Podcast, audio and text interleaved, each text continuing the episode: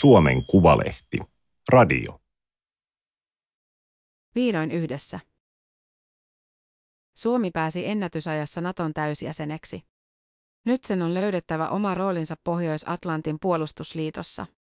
Edessä on työmaa. Suomella ja Natolla. Toimittaja Milka Valtanen. Teksti on julkaistu Suomen Kuvalehden numerossa 16 kautta 2023. Ääniversion lukijana toimii Aimaterin koneääni Ilona. Tilaisuus oli koruton ja nopeasti ohi. Pääsihteerien Stoltenberg astui Naton päämajan puupaneloituun huoneeseen keskiviikkona 18. toukokuuta 2022. Suomen ja Ruotsin NATO-suurlähettiläät tulivat yhtä jalkaa hänen jälkeensä. Suurlähettiläs Klaus Korhosella oli puvun alla valkoinen paita ja sininen kravatti. Hän asettui seisomaan Suomen lipun eteen Stoltenbergin vasemmalle puolelle. Suurlähettiläs Axel Wernhoffin paita oli sininen ja kravatti keltainen. Hän asettui Ruotsin lipun eteen Stoltenbergin vasemmalle puolelle. Seinään oli kiinnitetty Pohjois-Atlantin puolustusliiton tähti. Korhonen kääntyi kohti Stoltenbergia. Hymyn tapainen. Suomi luovutti jäsenhakemuksen ensin. Finland tulee aakkosjärjestyksessä ennen Swedeniä. Stoltenberg näytti hakemusta kameroille ja teki virallisen ilmeen. Valkoisen kansion kannessa oli sinivalkoinen lippu ja teksti Brussels, the 18th of 2022. Hymyt olivat pieniä ja asennot jäykkiä. Miehet virkatehtävissä. Suuret päätökset oli tehty muualla jo aiemmin. Ensin oli puhuttu 25 vuotta optiosta. Suomi voisi hakea Naton jäsenyyttä, jos haluaisi. Mutta koskaan se ei ollut ollut ajankohtaista. Nyt kun se oli, päätökset oli tehty nopeasti. Alettiin puhua siitä, mikä nyt muuttuisi. Mutta puhuttiinko vieläkään siitä, mikä NATO oikein on? Suomi on ollut melkein 30 vuotta Naton kumppanimaa, joten puolustusliitto pitäisi tuntea jo hyvin. Mutta Juha Pyykösen mielestä suomalaisilla on NATO-läksyt tekemättä.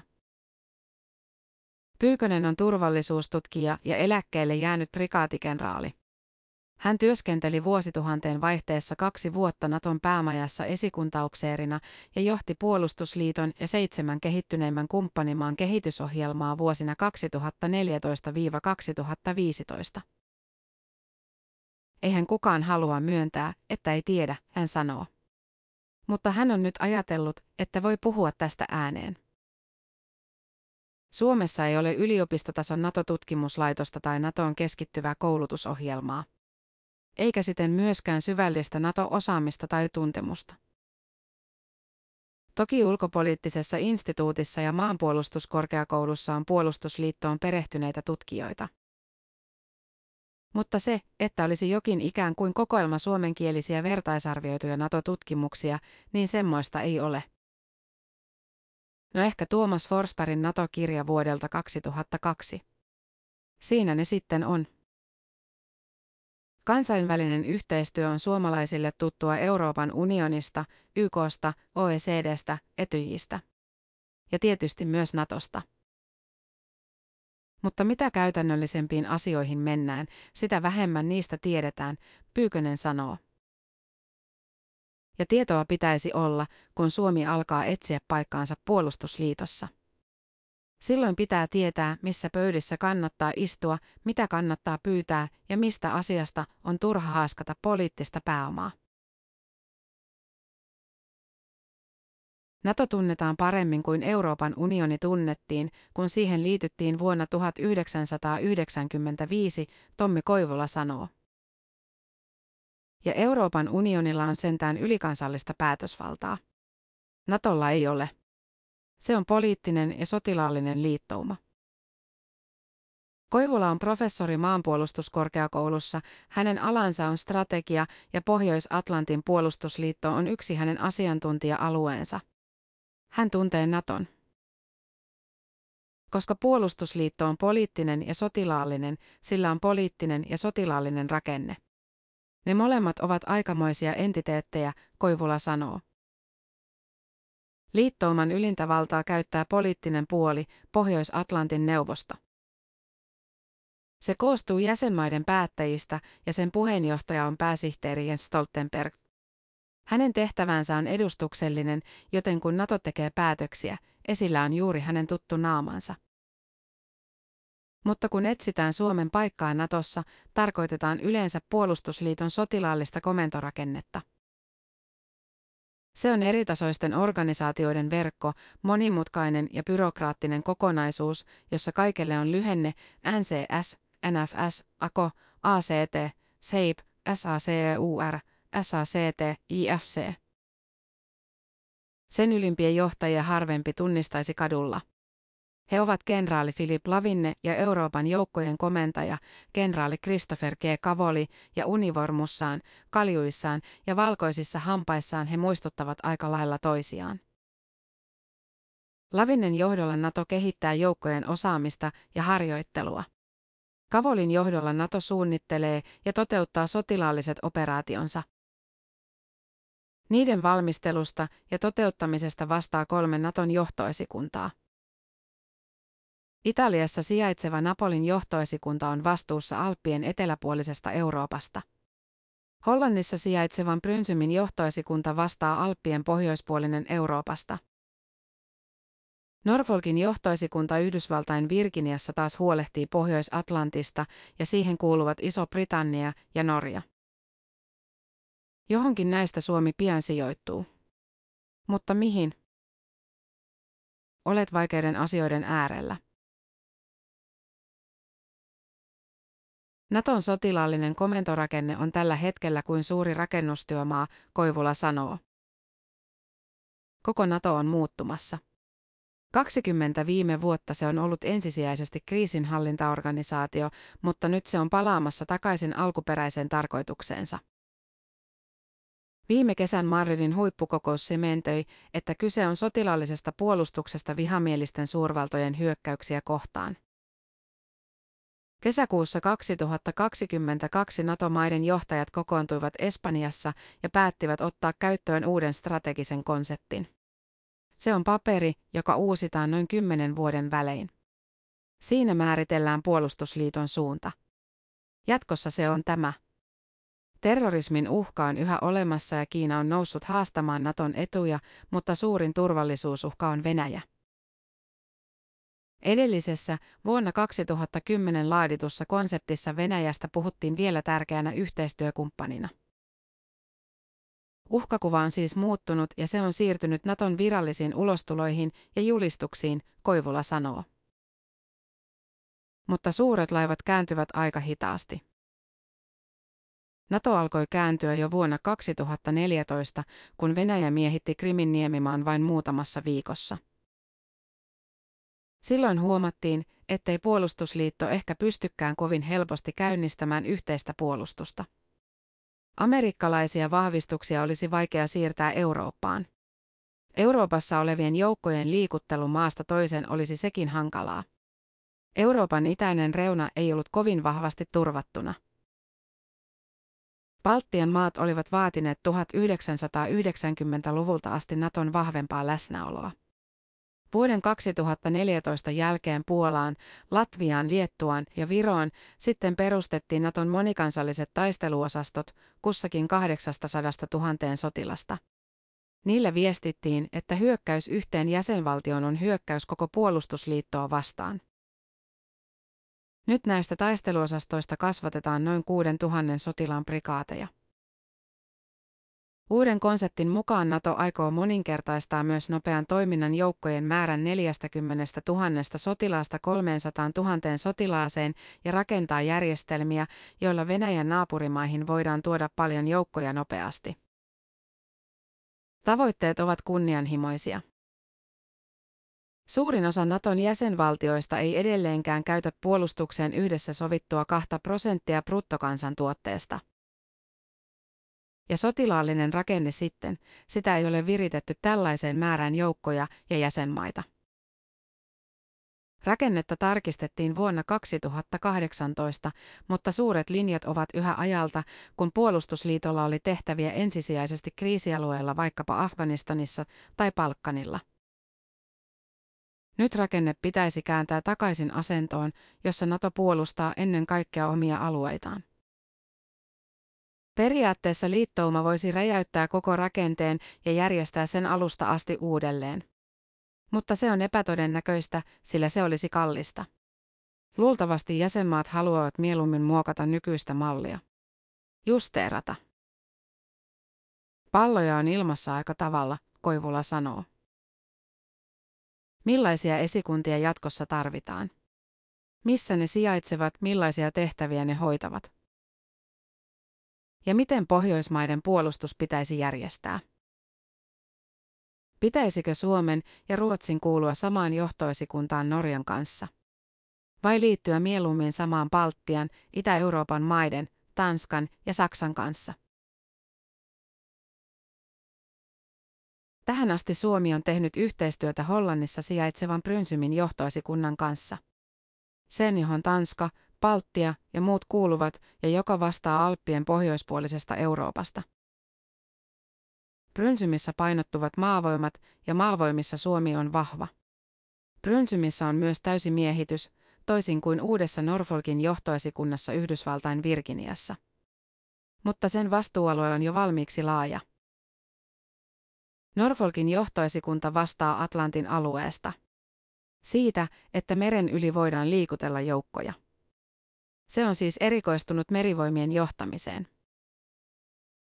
Suomea ei varsinaisesti tunneta valtavasta laivastosta. Mutta Norfolkissa on Norja. Pohjoismaissa on nostettu esille, että olisi kyllä mielekästä, että Suomi ja Ruotsi kuuluisivat samaan johtoesikuntaan kuin Norja, Koivula sanoo.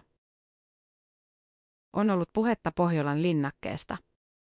Suomea, Ruotsia ja Norjaa voidaan katsoa yhtenä sotilasstrategisena kokonaisuutena. Ja Suomi ja Ruotsihan tekevät yhteistyötä jo ennestään. Siinä on tietty pointti, koska Pohjois-Atlantin merireitti on Natolle hirveän tärkeää. Ja Norjan rannikko on välttämätön reitin auki pitämisessä. Ja jotta Norjan rannikkoa voidaan puolustaa, tarvitaan Suomen Lappia. Suomen Lappi on oikeastaan se, mistä Norjan puolustus alkaa. Jos Suomen viranomaiset pantaisiin asteikolle NATO-tietonsa mukaan, Kari Aapra voisi olla ääripää. Hän on erityisasiantuntija puolustusministeriön NATO-toimistossa. Aapro on hengittänyt kuusi vuotta Naton päämajan ilmaa. Hän osaa NATO-slangin, se on melkein oma kielensä. Sittenhän meillä on toinen ääripää, hän sanoo. Siellä ovat esimerkiksi ne, jotka ovat palvelleet uransa kotimaan puolustukseen keskittyvässä varuskunnassa. Eivät ole olleet mukana kansainvälisessä yhteistyössä tai harjoituksissa, eivät ehkä puhu englantia kuin sen, mitä ovat joskus koulussa oppineet. Kyllähän NATO melkoista sokkihoitoa sellaisille ihmisille on. Aapron ja puolustusministeriön NATO-toimiston kolmen muun työntekijän tehtävänä on koordinoida Suomen integroitumista puolustusliittoon. Suomi on valmistautunut jäsenyyteen siitä asti, kun haki sitä. Kouluttanut ihmisiä, sovitellut kansallisia käytäntöjä kansainväliseen järjestelmään. Projekti on valtava. Sen parissa puolustusvoimissa ja puolustusministeriössä työskentelee yhteensä 21 työryhmää. Instituutioiden ja armeijan puolesta Suomi on valmis. Ei tarvita asevoimien uudistamisohjelmaa tai demokraattisen järjestelmän uudistamisohjelmaa. Mutta jonkun täytyy silti miettiä, miten Suomen lainsäädäntöä täytyy muuttaa. Miten Naton tehtävät voidaan toteuttaa asevelvollisuusjärjestelmässä ja miten reserviläisten käyttö onnistuu kotimaan ulkopuolisissa tehtävissä. Suomalaiset tietoliikennejärjestelmät täytyy saada toimimaan Naton järjestelmien kanssa. Samoin johtamisjärjestelmät ja henkilöstöjärjestelmät. Ja pian Suomeen alkaa tulla valtava määrä NATO-asiakirjoja. Miten ne arkistoidaan? Miten niitä hallinnoidaan? Tämä on valtava elefantti, joka pitää syödä pala kerrallaan, Aapros sanoo. Suomella on eurooppalaisittain hyväkuntoiset ja suorituskykyiset asevoimat, mutta jatkossa niiden pitäisi pystyä ottamaan vastaan apua. Ja antamaan sitä, eli lähettämään sotilaita 15 000 kilometrin säteellä Brysselistä Suomen rajojen ulkopuolelle. Kun joukko aikanaan pääsee sinne perille, siellä ei ole mitään NATO-huoltojärjestelmää, joka ruokkisi sotilaat ja ylläpitäisi ja huoltaisi heitä. Meillä täytyy olla kansallinen kyky pitää omat joukot hengissä, missä päin maailmaa ne sitten ovatkin, Aapro sanoo. Suomen on keksittävä, miten ajoneuvoihin riittää polttoainetta ja sotilaille ruokaa, puhdasta vettä ja puhtaita vaatteita. Sellaista suorituskykyä meillä ei ole ollut, eikä ole ollut kyllä Ruotsillakaan. Se on se meidän suuri rakennustyömaa, Aapro sanoo. Se vie 10-15 vuotta. Helmikuussa 2023 NATO-maiden puolustusministerit ja Suomen Antti Kaikkonen, keskusta, hyväksyivät Naton uuden puolustussuunnittelun. Seniten Madridin huippukokouksen tavoitteet pannaan käytäntöön. Puolustussuunnittelu on jatkuvasti käynnissä oleva prosessi, joka etenee neljän vuoden suunnittelukierroksissa. Seuraavassa vaiheessa NATO määrittää, kuinka suuri on sotilaallisen voiman kokonaiskakku, kuten Naapro sanoo. Että kuinka paljon sotilaallista voimaa yhteensä kaikki jäsenmaat yhteenlaskettuna Natossa tarvitaan. Kun kakku on valmis, sitä aletaan lapioida jäsenmaille. Sieltä tulee kullekin maalle tavoitekakku, viipalle, josta jäsenmaa on velvoitettu huolehtimaan. Puolustusministerikokouksessa vahvistettiin alustavasti myös Suomen tavoitteet, vaikkei jäseniä vielä oltukaan. Suomella oli oikeus lausua viipaleestaan mielipide, mutta ei muuta. Natossa kaikki päätökset tehdään yksimielisesti, jokaisen maan on suostuttava paitsi silloin, kun päätetään jäsenmaiden tavoitteista. Siitä, miten paljon ja millä tavalla kukin osallistuu yhteiseen puolustukseen.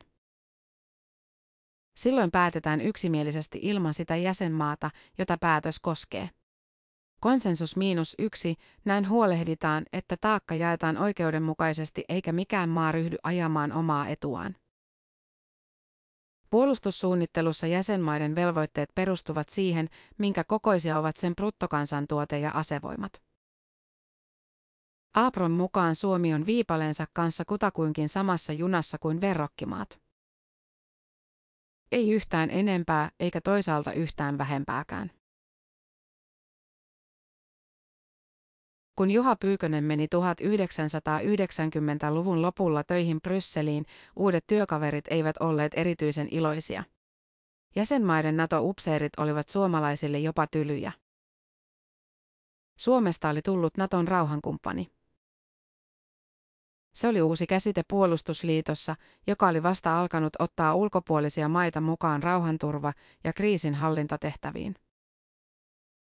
Eivätkä Naton upseerit pitäneet siitä, että Naton tehtäväksi oli alettu työntää kriisinhallintaa. Heidän mielestään Naton fokuksena oli artikla 5, eikä mikään kriisinhallinta. Heistä suomalaiset olivat siellä ikään kuin vähäpätöisistä syistä. Viides artikla, sopimus siitä, että hyökkäys yhteen jäsenmaahan on hyökkäys kaikkia muitakin vastaan, oli toiminut pelotteena hyvin. Mikään maa ei ollut hyökännyt ja 1990-luvulla se oli alkanut näyttää lähes tarpeettomalta. Suurin vihollinen, Neuvostoliitto, oli romahtanut ja Naton jäsenvaltiot olivat päättäneet keskittyä sodan sijaan rauhaan ja sen turvaamiseen. Ne vanhat jäärät siellä, työkaverini Naton päämajassa, nehän ei tykänneet ollenkaan, Pyykönen sanoo. Mutta kymmenessä vuodessa puolustusliittoa käännettiin niin, että Natosta tuli ensisijaisesti kriisinhallintaorganisaatio. Nyt Natoa käännetään taas. Tiistaina 4. huhtikuuta 2023 ja Stoltenberg ojensi Suomen ulkoministerille Pekka Haavistolle, vihreät, virallisen liittymiskutsun NATOon. Huone oli sama, samat päämajan puupaneelit. Haavisto ojensi paperit Yhdysvaltain ulkoministerille Antoni Blinkenille. Kiitos erittäin paljon, Blinken sanoi. Tämän liittymisasiakirjan saatuamme voimme nyt julistaa, että Suomi on Pohjois-Atlantin sopimuksen 31. jäsen. Onneksi olkoon, Stoltenberg sanoi. Tervetuloa, sanoi Blinken. Tämä oli Suomen Kuvalehden juttu, vihdoin yhdessä. Ääniversion lukijana toimi Aimaterin koneääni Ilona. Tilaa Suomen Kuvalehti osoitteesta suomenkuvalehti.fi kautta tilaa.